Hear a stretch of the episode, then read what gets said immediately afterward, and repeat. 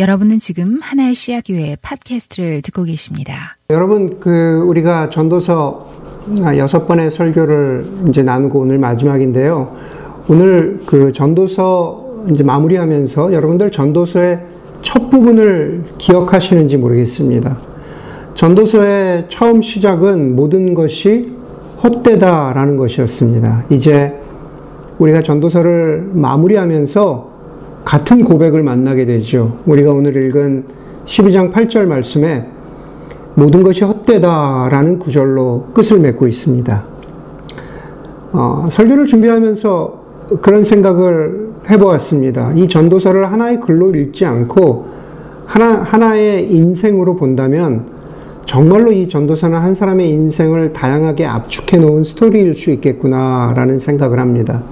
인간의 지혜라든가 노력, 혹은 바르게 살아가는 삶, 혹은 그렇지 않은 반대의 삶, 일상에 감사도 있을 수 있을 것이고, 폭력도 있고, 억압도 있고, 돈에 대해서 이야기하기도 하고, 건강에 대해서 이야기하기도 합니다. 어, 저와 여러분, 우리가 인간으로서 겪는 삶의 주제들을 다 이야기하고 있는 거죠. 현실에 발붙이고 산다면 결코 피해갈 수 없는 주제들입니다. 그런데 그것의 시작을 헛됨이라고 시작하고 또 마무리도 헛됨으로 어, 끝마치고 있습니다. 그러니 얼핏 보면은 정말 모든 것이 부질없다라고 보여줄 수도 있겠지만은 우리가 전도서 여섯 번의 말씀을 통해서 그것은 정말로 냉소주의자의 고백이 아니라 이 땅을 살아가는 진짜로 현실적이고 지혜로운 사람의 역설적인 고백이라는 것을 우리가 함께 말씀을 통해서 배웠습니다. 그리고 오늘 지혜자 코엘렛은 헛됨으로 시작해서 헛됨으로 마무리하는 어찌 보면 이렇게 큰 과로와 같은 그런 한, 한 어, 이야기 속에서 우리는 그것을, 그 헛됨을 뛰어넘는 삶을 살아야 한다라고 말하고 있습니다. 여전히 우리는 같은 인간으로서 같은 현실과 그리고 조건 속에 살아가지만 실제로 그 헛됨을 뛰어넘는 삶을 살 수 있습니다. 그런데 오늘 성경이 말하고 있는 것은 그것은 우리의 능력으로 되는 게 아니라고 하는 겁니다. 계속적으로 우리의 바라보는 눈, 우리의 시각의 변화를 요구하고 있는데요. 오늘 지혜자는 그것을 한마디로 이렇게 표현합니다. 아니, 명령하고 있습니다. 젊을 때 너의 창조주를 기억하여라. 젊을 때 너의 창조주를 기억하여라.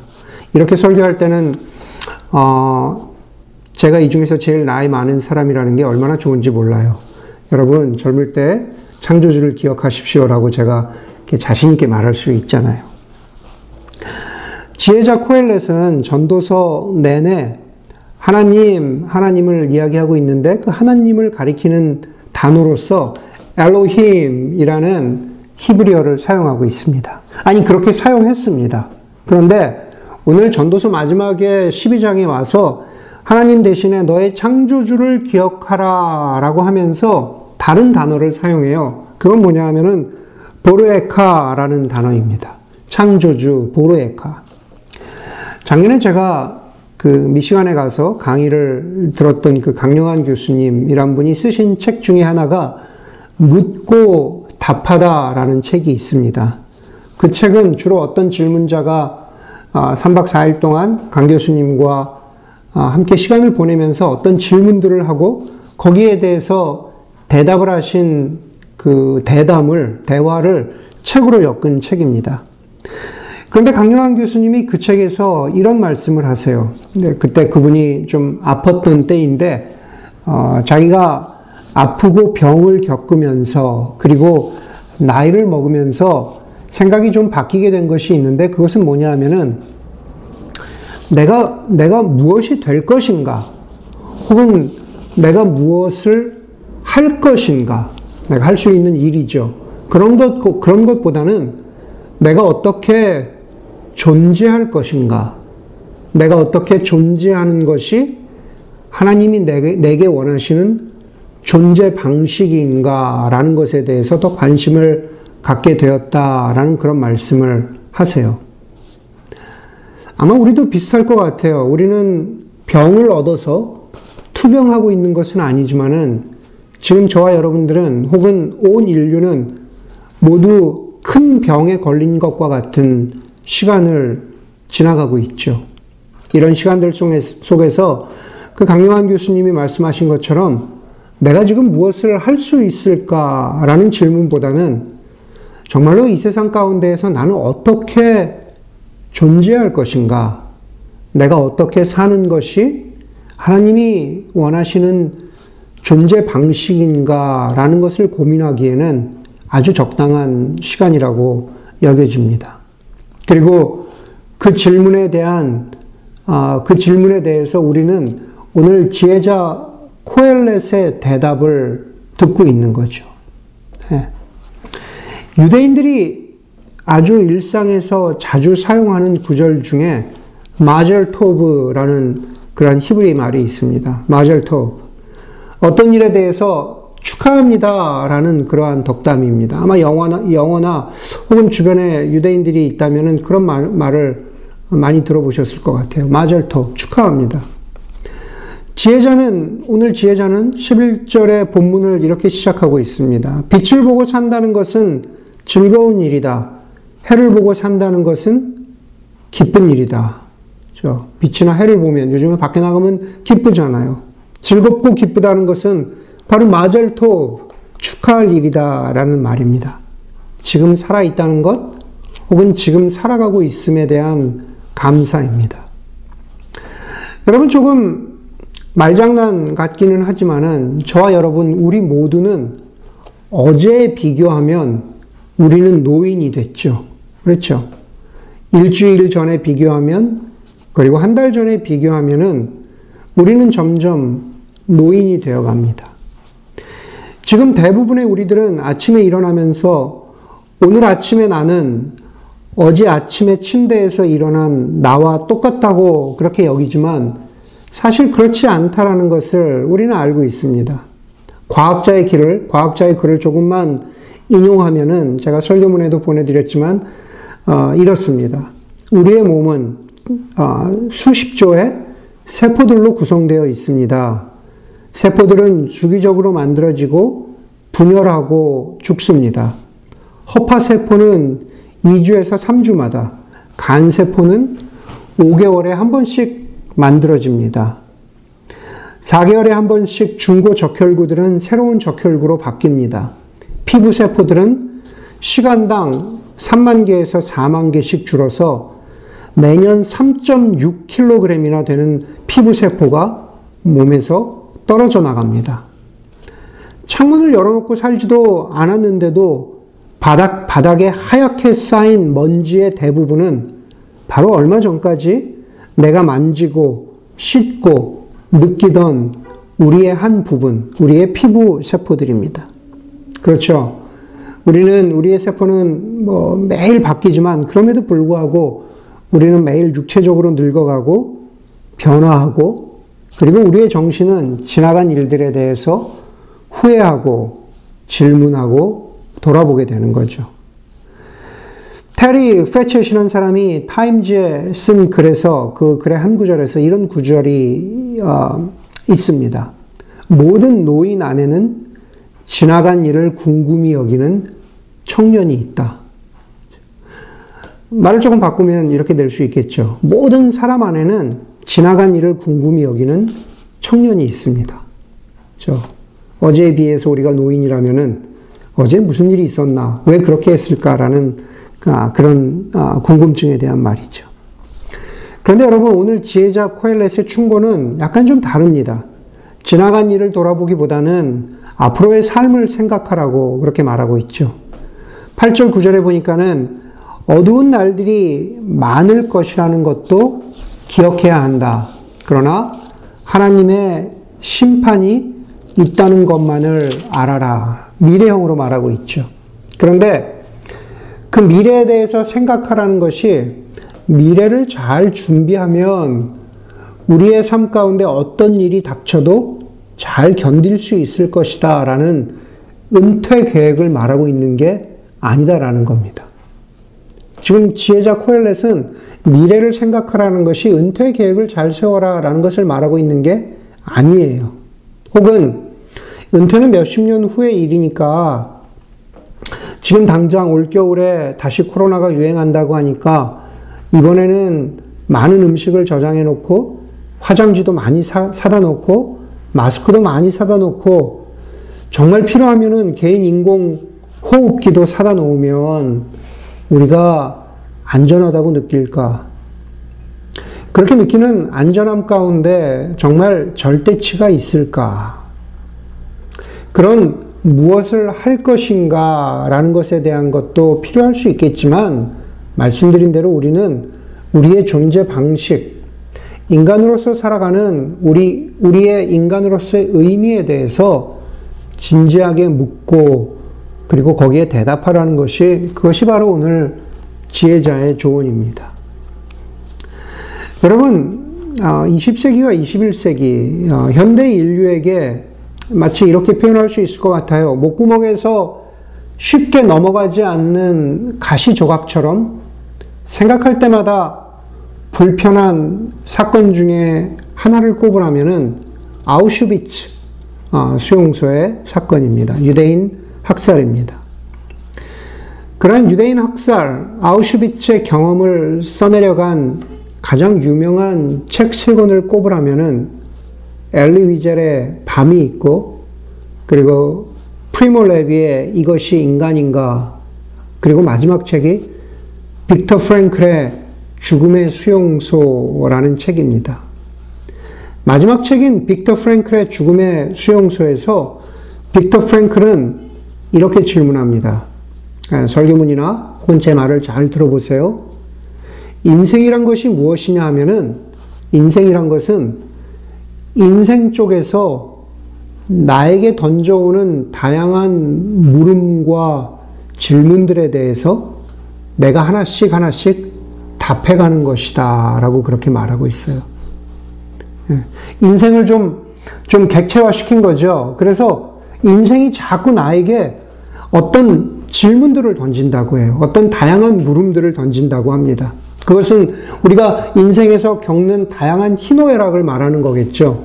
그렇죠? 인생에, 인생에서 겪는 다양한 사건들을 말하는 거예요.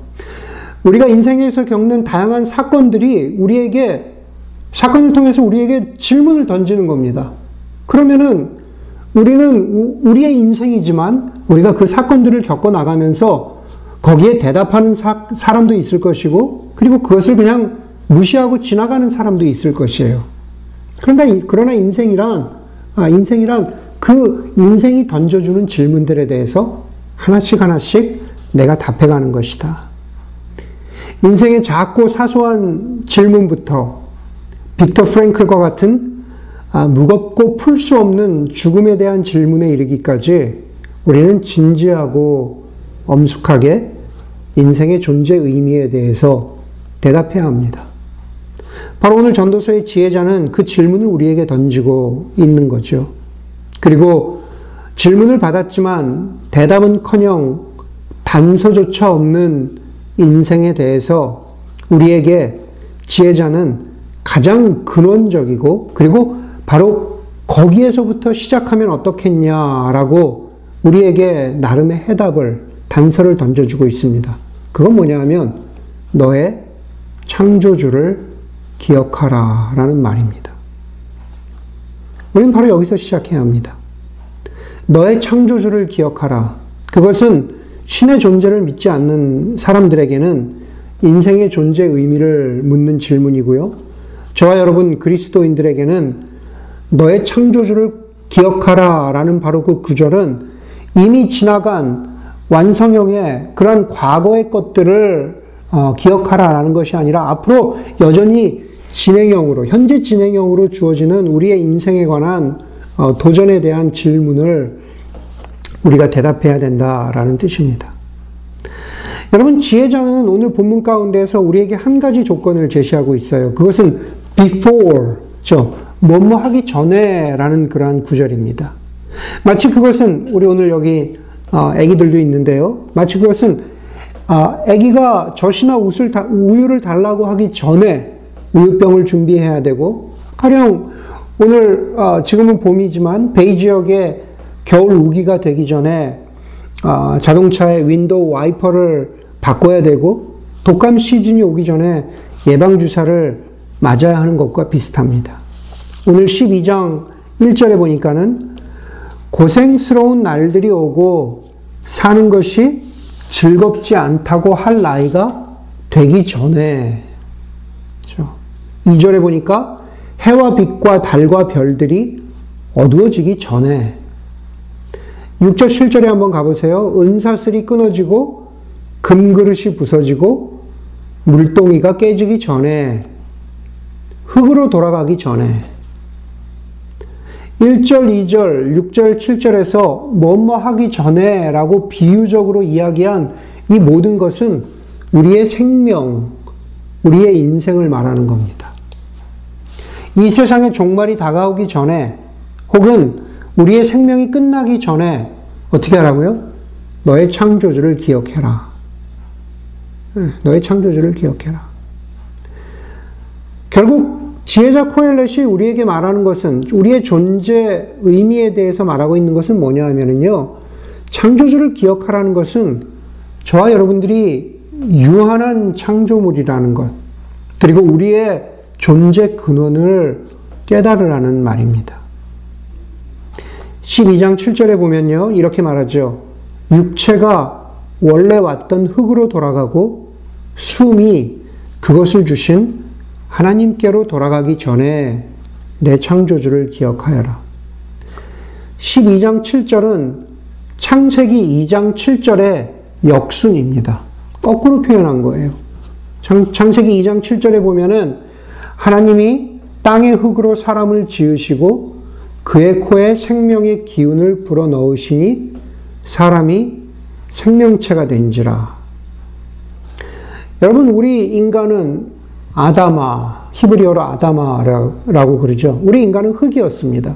그런데 흙이었던 우리 인간에게 하나님이 루아, 호흡을 불어 넣으셨죠. 그래서 우리가 아담, 사람이 된 것입니다. 우리는 그냥 단지 흙이었습니다. 우리에게 호흡을 주신 분, 생명을 주신 분은 바로 보로에카, 하나님이시죠. 그런데 우리는 그 사실을 잊어버리고 살 때가 너무나 많습니다. 여러분, 전도서 전체를 지배하는 한 단어, 헤벨, 헛되다 라는 것은 그것은 제가 바람과 같고 수증기와 같다라고 말씀을 드렸습니다. 그런데 그 헛됨, 수증기, 바람과 비교할 수 없는 영원한 것이 하나님이 주신 호흡, 생명입니다. 그것이 바로 하나님이 우리 인간, 인류의 근원이 되신다는 사실이죠.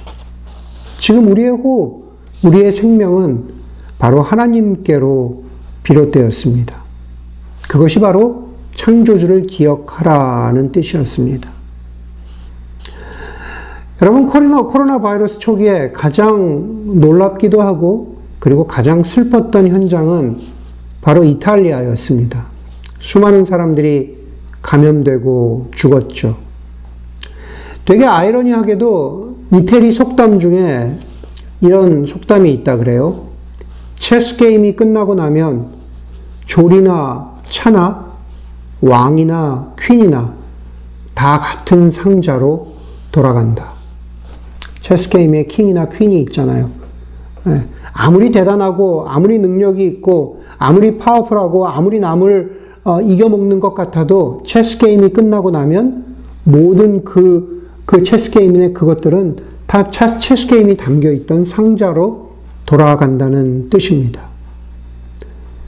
우리의 인생이 끝나고 나면은 얼마나 근사하고 얼마나 파워풀하게 살았느냐와 상관없이 우리는 모두 같은 상자, 같은 캐스켓, 같은 관 속으로 들어간다는 인간의 유한성을 말하고 있는 겁니다. 인간이 죽는다라는 것은 지금까지 내가 정성껏 관여하고 돌보았던 한 세계가 이 세상에서 사라지는 것이다 라는 말이 있습니다. 우리가 죽고 나면은 우리가 그렇게 정성껏 가꾸었던 뭐가 될까요? 내 피부, 내 머리 스타일, 나의 집, 나의 커리어, 내가 아침마다 닦았던 뭐 예를 들면 자동차, 내가 가꾸었던 정원, 내가 정성껏 관여했던 한 세계가 이 세상에서 사라진다라는 뜻이죠. 아무리 정성껏 돌보고 가꾸고 이루고 성취하고 누리려 했지만 그러한 인생이라도 죽고 나면 사라진다라는 뜻입니다. 그런데 그 허무, 헤벨과는 차원이 다른 것이 있습니다.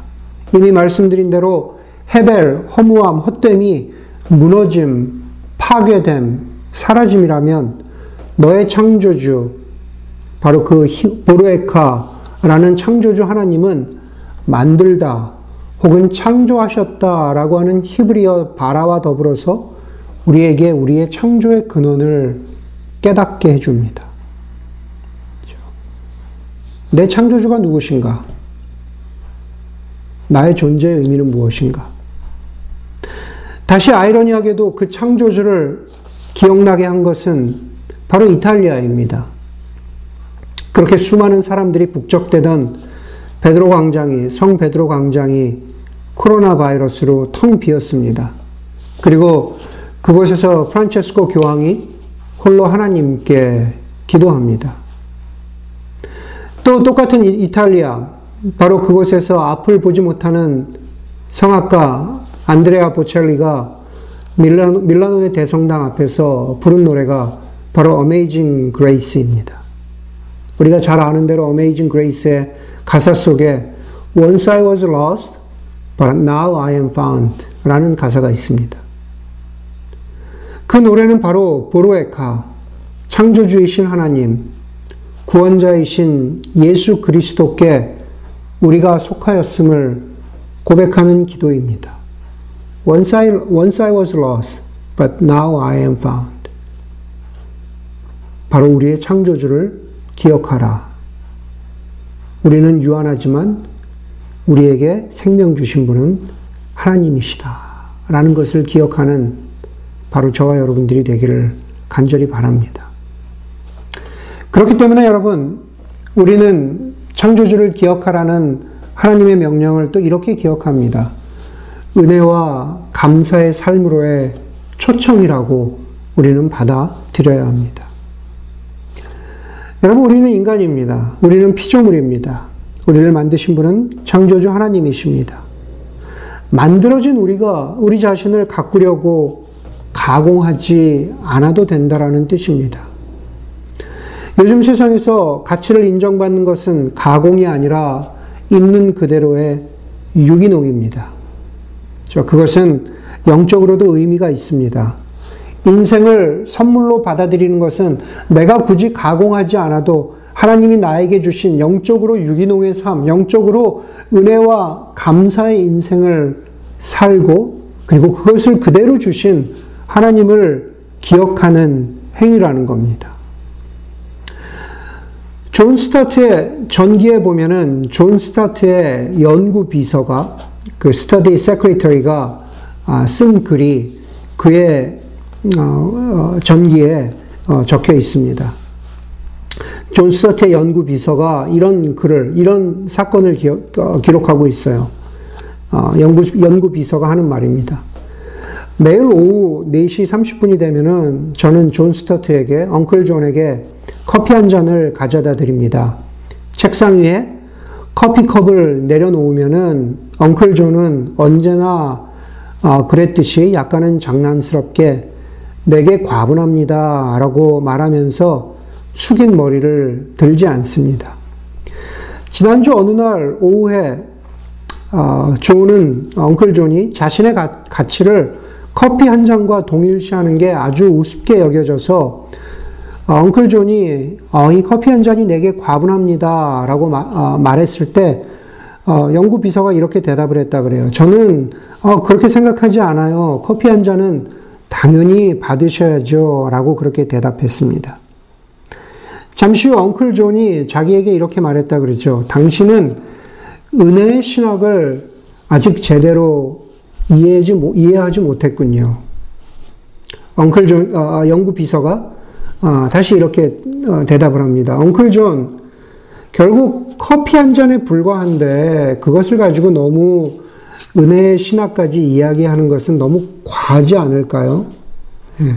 그러고 나서 어, 자기는 다시 어, 부엌으로 들어와서 어, 컵을 정리하면서 이 연구 비서는 어, 존 스타트가 여전히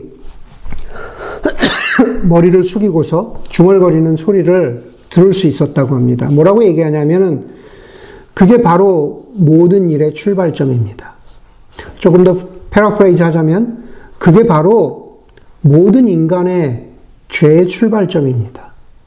그게 바로 모든 인간의 잘못의 출발점입니다.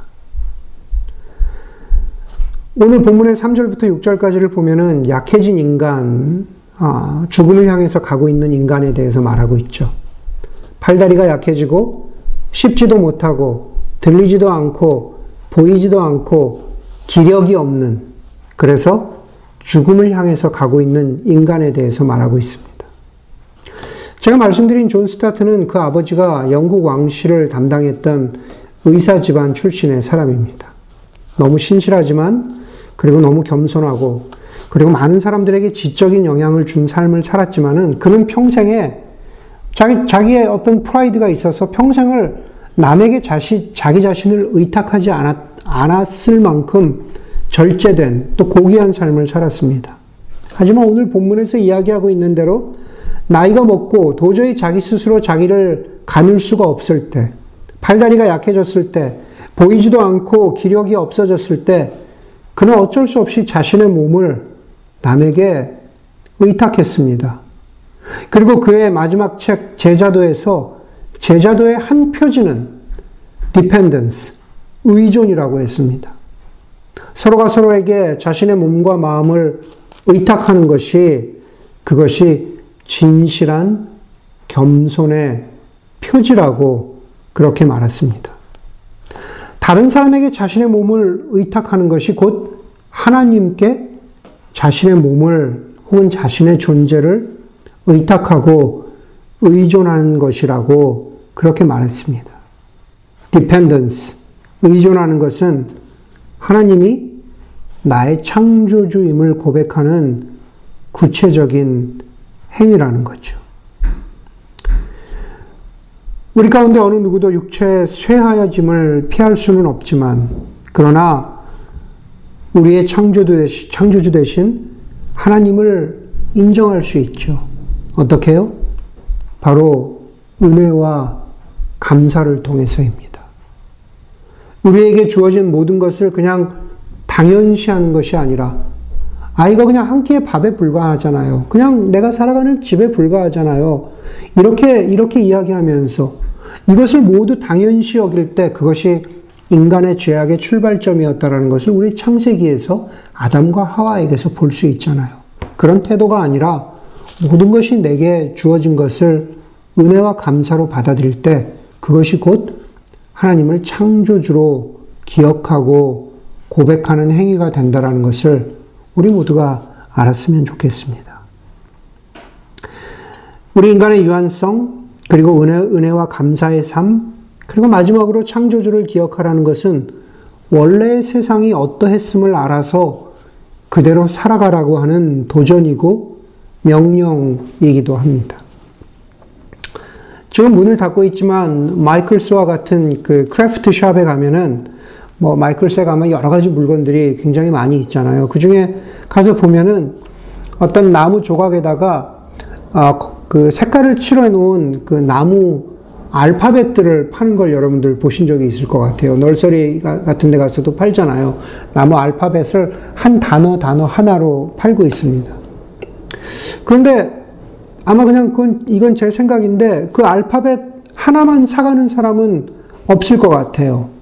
제가, 제가 보기에는 침실이나 뭐 가게나 혹은 사무실이나 어디에든지 간에 자기 책상 위에 그 나무 알파벳을 여러 개 사, 사가가지고 그것을 무엇을 표현하기 위해서 그 나무로 만든 알파벳들을 사가는 거죠. 뭐, love나 혹은 커피나 혹은 스위트 홈이나 이런 단어들을 표현하기 위해서 나무 알파벳을 사가는 겁니다. 글자 하나가 이뻐 보이기는 하지만은 의미를 만들지는 못하는 거죠. 하나만 있을 때는. 여러분, 우리 인간의 삶, 인간의 존재도 마찬가지입니다. 우리의 삶은 그런 나무 알파벳 하나와 같은 겁니다. 하나만 있을 때는 그냥 그럭저럭 보기에 이뻐 보이지만 우리의 인생이 더 큰 의미를 갖게 되는 것은 어떤 글자의 한 부분이 될 때입니다.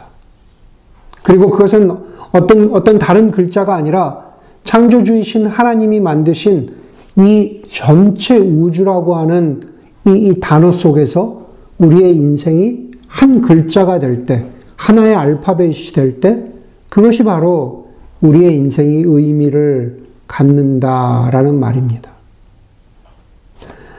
아까 전도서 시작하면서 무엇 무엇이 되기 전에 라는 구절은 우리가 하고 싶어도 할 수 없을 때가 있다라는 그러한 말입니다. 그렇죠? 빛을 보고 살고 해를 보고 살고 즐겁고 기쁜 것은 의미 있는 인생을 살아가라는 것의 다른 표현입니다.